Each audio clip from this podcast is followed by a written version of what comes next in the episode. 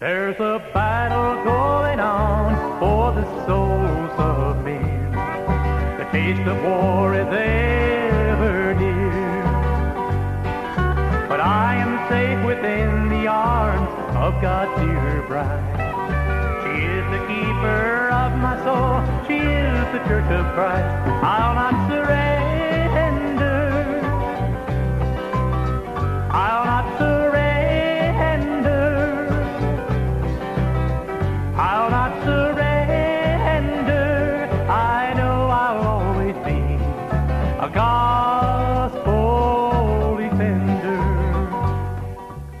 Ladies and gentlemen, Rick Bridenbaugh of the Gospel Defender Ministries. This gospel message will encourage and equip those who have ears to hear to be a Christian clothed with the armor of a gospel defender.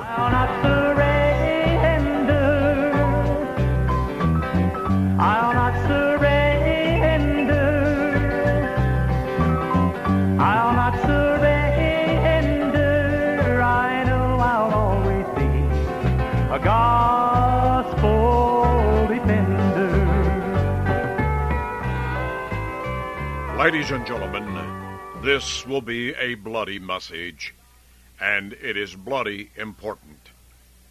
The word blood, or some form of that word, appears some 457 times in the Old and New Testaments. Sometimes the word refers to the blood of animals. At other times it refers to the blood of men and women, and even children. The first time blood is mentioned is in Genesis 4, verse 10. This is to be expected since the book of Genesis is a book of firsts. The occasion for Genesis recording this word for the first time was the episode of Abel killing his brother Cain.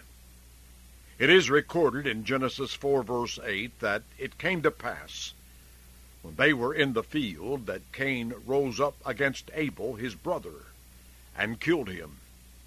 Cain killed his brother because of all things the offering Abel gave to the Lord. No one was around to see what Cain did but God. He saw it. In verse 10, God asked Cain, What have you done? The voice of your brother's blood cries out to me from the ground. Jesus believed this record of Moses written in Genesis. Among his scathing rebukes of the scribes and Pharisees in Matthew 23, Jesus said in verses 34 and 35, I send you prophets, wise men, and scribes. Some of them you will kill and crucify, and some of them you will scourge in your synagogues and persecute from city to city that on you may come all the righteous blood shed on the earth, from the blood of righteous Abel to the blood of Zechariah.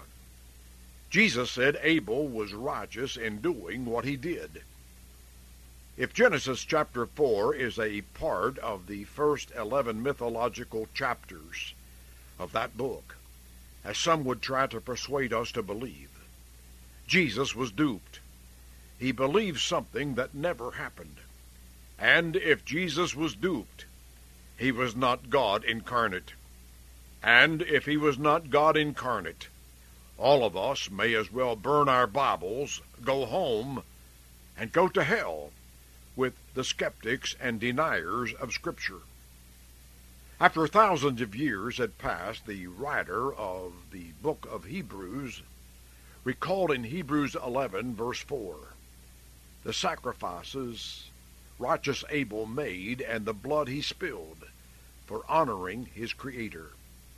By faith, Abel offered to God a more excellent sacrifice than Cain, through which he obtained witness that he was righteous, God testifying of his gifts, and through it, he being dead, still speaks. Money may talk, but the blood of Jesus speaks louder and longer. Jesus, the mediator of the new covenant, and to the blood of sprinkling that speaks better things than that of Abel. Abel's blood speaks, but the blood of Jesus of Nazareth, the only begotten Son of God, speaks better things than that of Abel. It speaks powerful words of salvation from sins. The ninth chapter of Hebrews is a chapter that speaks of the blood of Jesus. Hebrews 9, verse 12. With his own blood he entered the most holy place once for all having obtained eternal redemption. Hebrews 9, verse 14. How much more shall the blood of Christ, who through the eternal Spirit offered himself without spot to God, cleanse your conscience from dead works to serve the living God? Hebrews 9, verse 22. Without shedding of blood there is no remission. It is because of the power of Christ's blood to forgive sin and redeem men that Satan despises that blood. Ungodly men have tried to remove the blood of Jesus from hymns sung by the church, and even from translations of God's Word read by the church. It is written in Colossians 1, verses 13 and 14. He has delivered us from the power of darkness and conveyed us into the kingdom of the Son of His love, in whom we have redemption through His blood, the forgiveness of sins. Certain translations have deleted that prepositional phrase, through His blood, from the text, with a footnote at the bottom of the page telling us that these words are missing from some manuscripts. But let us not forget, these words are included in other manuscripts. Beware that you do not let higher criticism and scholarship persuade you that the Bibles we have read, studied, and followed for centuries are suddenly in error, have become obsolete, and need to be updated. A man who does not believe either Mark 16:16 or Acts 2 verse 38 has something to do with salvation from sin may not be a scholar. Two doctrines of the church are saturated with the blood of Christ. Satan and his ministers trivialize and minimize the importance of both doctrines.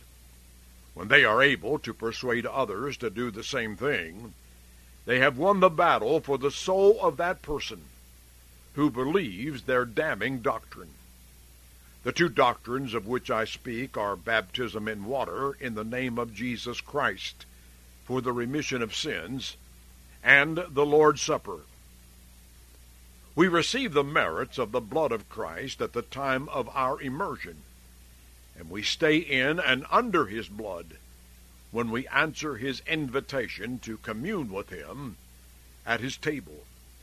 The last thing the devil wants anyone to do is to be cleansed and stay cleansed by the sinless blood of Christ.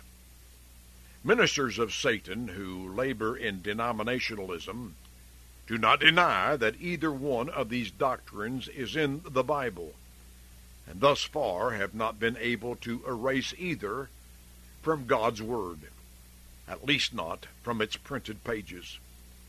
Their messages coming from their pulpits are another story. They tell their congregation, These doctrines are in your Bible, but don't take them seriously. Neither being baptized nor observing the Lord's Supper on the first day of the week has a thing to do with a person being right with God. We addressed immersion in water in our previous message. We now give attention to the Lord's Supper. The devil and his ministers have been very good persuading their people to believe that denominationalism believes in the Lord's Supper.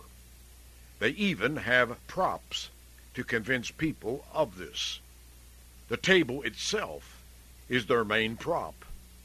When is the last time you have been in a denominational church building and not seen the Lord's Supper table in the front of the auditorium? either in front of the pulpit or sitting on the main stage. These tables even have the words of Jesus inscribed on them. Do this in remembrance of me. But they seldom remember him at his table, except at Easter and Christmas.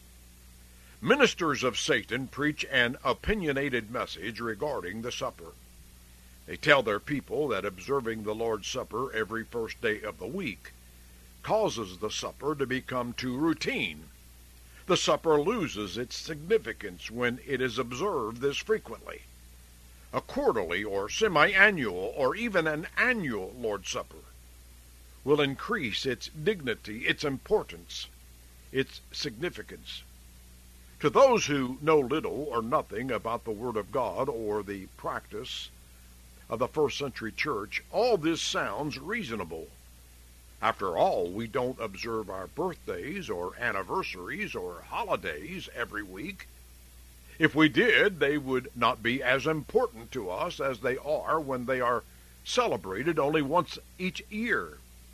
But, ladies and gentlemen, birthdays, anniversaries, and holidays are insignificant when compared to the Lord shedding his blood on the cross for the sins of humanity. Satan's ministers have made a lot of hay with the too routine argument. A denominational man asked me one time why the New Testament church that Jesus built observes this supper every Sunday. I thanked him for his question and was anxious to teach him. When I finished, he said, Nobody in our church ever taught any of this stuff. I see where you're coming from. It makes sense to me. When I asked him what he was going to do about it, he said, I'm going to talk to the pastor about it. I knew right there and then that this man was going to forget everything I taught him from the only book of authority we have concerning the Lord's Supper, the Bible. And sure enough, he did. The next time I saw the man, I asked him if he had talked to his pastor about what we had talked about. And he said, Well, the pastor said what you told me was right, but if the congregation did it every Sunday, the Lord's Supper would become too un too common so he didn't think it was a good idea for us to start. How about that one, ladies and gentlemen? A denominational pastor agrees with what the Bible says about the Lord's Supper, but refuses to follow what the Bible says. The Bible was overruled on the grounds that to do what it said to do would make the supper too common. That pastor is a minister of Satan. Another man who talked to me about the Lord's Supper had exactly the opposite view. He said, Preacher Rick, the Lord's Supper is as essential for salvation for the Christian as baptism is for the lost sinner. Without observing it, you cannot be saved. There are those in the fold of Satan's ministers, and even some in the fold of Christ Church who would write off that man as a heretic. Even so, put my name next to his. If the blood of Jesus Christ is essential to receive salvation, and it is, then the Lord's Supper is also essential. And if not, why not? In John 6, verses 53 and 54, Jesus said to those assembled with him by the Sea of Galilee, Most assuredly I say to you, unless you eat the flesh of the Son of Man and drink his blood, you have no life in you. Whoever eats my flesh and drinks my blood has eternal life, and I will raise him up at the last day. If words have meaning, Jesus said eating his flesh and drinking his blood is necessary to receive eternal life. If you are curious to know where and when this is done, stand by. There are those who tell us John 6, verses 53 and 54, has nothing to do with the Lord's Supper that is to be observed by the church today.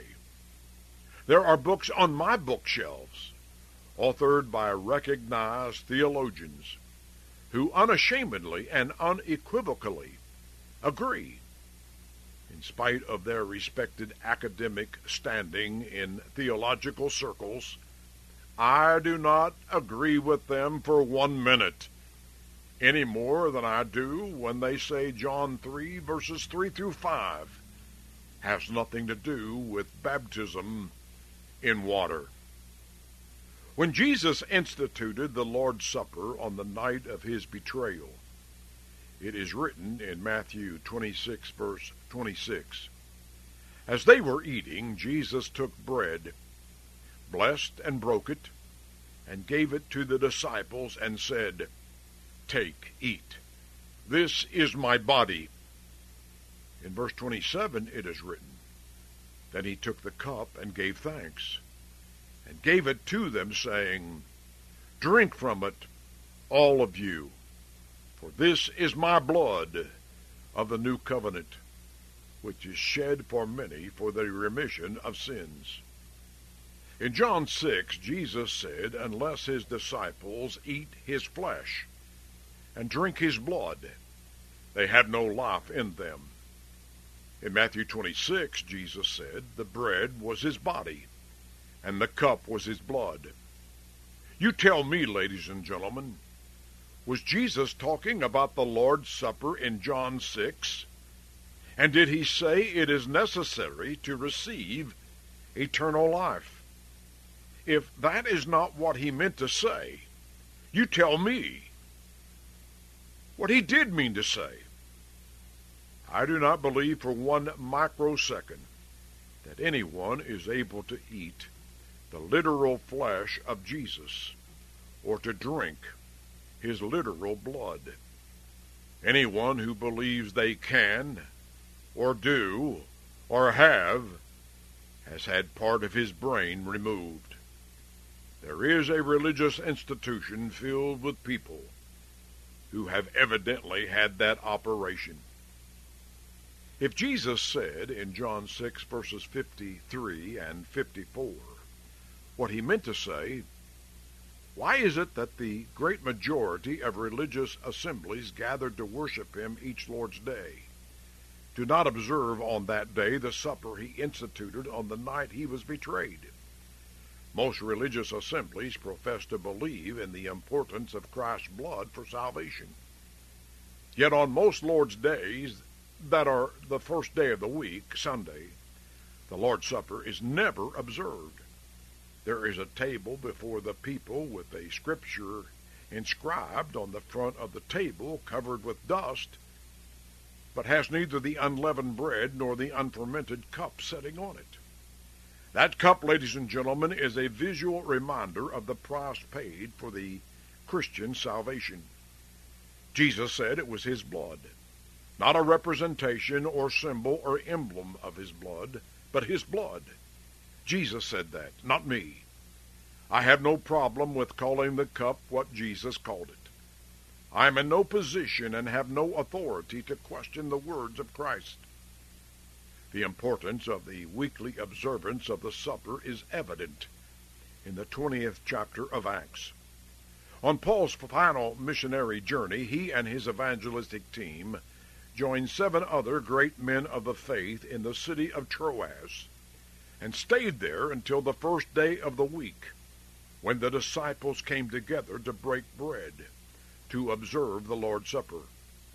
The Bible by itself establishes the importance of and the necessity to observe his supper every week of the year. As one writer has suggested, you may not be able to sing, you may not be able to preach or teach, you may not be able to pray, but every child of God is able to commune with his or her Lord.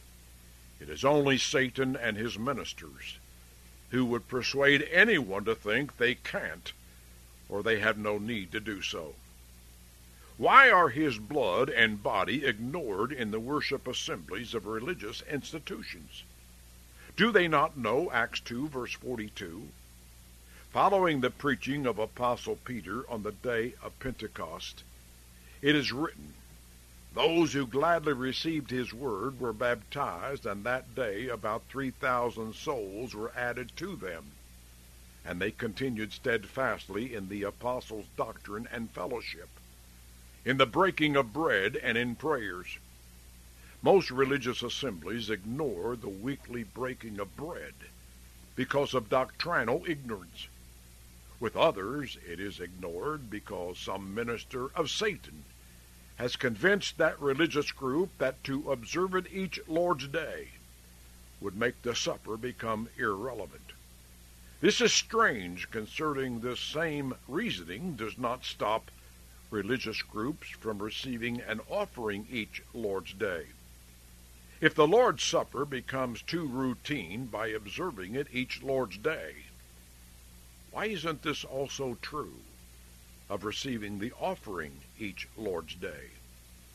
Methinks ministers of Satan have more concern about receiving money from their congregants than they have concern for worshiping God Almighty in spirit and truth by remembering his Son at his Son's table. O consistency, thou art a jewel. Apostle Paul wrote two epistles to the church in Corinth. Those familiar with these epistles know that local church was about as mixed up and messed up as a congregation could be concerning the Lord's Supper. Among the things Paul said to this congregation in his first epistle was this in chapter 11, verse 26. For as often as you eat this bread and drink this cup, you proclaim the Lord's death till he comes. It is at the table of the Lord that all his people, not just the preacher, preach the gospel truth that Jesus died for the sins of men. It was in his death he gave his blood, and it is at his holy sacred table that his blood is remembered. If Satan had his way, the table would be removed by his ministers. And it has been in some buildings in which the saints of God meet. It has been moved to a back room, out of sight, not to offend or embarrass anyone who happens to wander into the assembly and not know what to do when the supper is observed. Satan and his ministers have tried for almost 2,000 years to erase from the face of the earth the Lord's church and his table on which sits his blood that purchased his people, his church, his kingdom. But, ladies and gentlemen, it will never happen. Hell will freeze over first. There's a battle going on for the souls of men. The taste of war is ever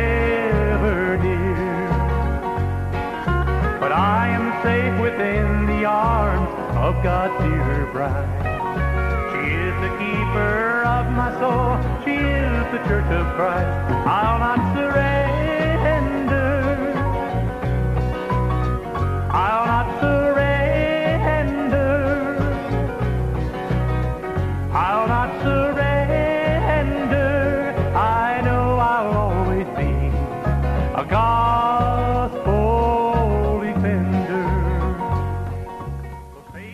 Ladies and gentlemen, Rick Bridenbaugh speaking.